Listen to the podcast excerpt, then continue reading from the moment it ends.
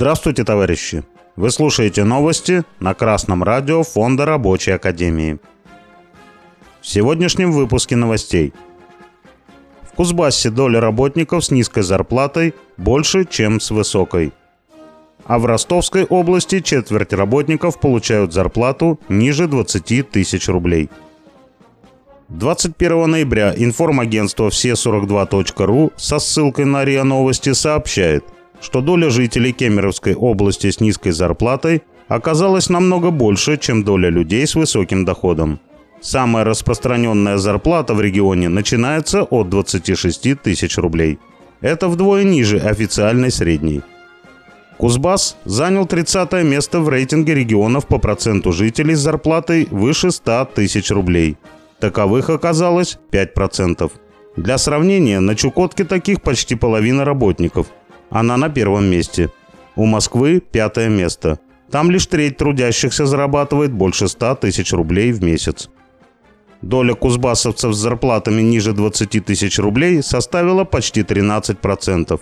Это более чем вдвое выше доли работников с большими зарплатами.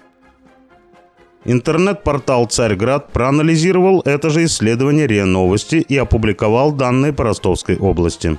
Показатели оказались ниже, чем в Кузбассе. Крайне малая часть жителей региона может похвастаться месячным заработком более 100 тысяч рублей.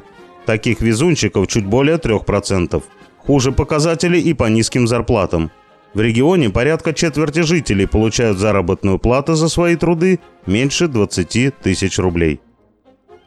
Напоминаем, что заработная плата является денежным выражением стоимости рабочей силы. Стоимость рабочей силы – это те средства, которые необходимы для нормального развития самого работника и членов его семьи.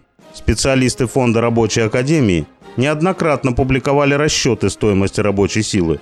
Они показывают, какой должна быть на самом деле зарплата у рабочих. Согласно формуле Маркса и Энгельса, стоимость рабочей силы в среднем по стране составляет около 200 тысяч рублей. Трудящиеся же получают в разы меньше – Именно из-за низких зарплат в России высокая смертность. У работников просто нет материальных возможностей восстановить свои силы после работы. Товарищи рабочие, выход есть. Составьте список требований и оформите его в виде своего проекта коллективного договора. И не забудьте в нем закрепить ежегодное повышение реального содержания заработной платы.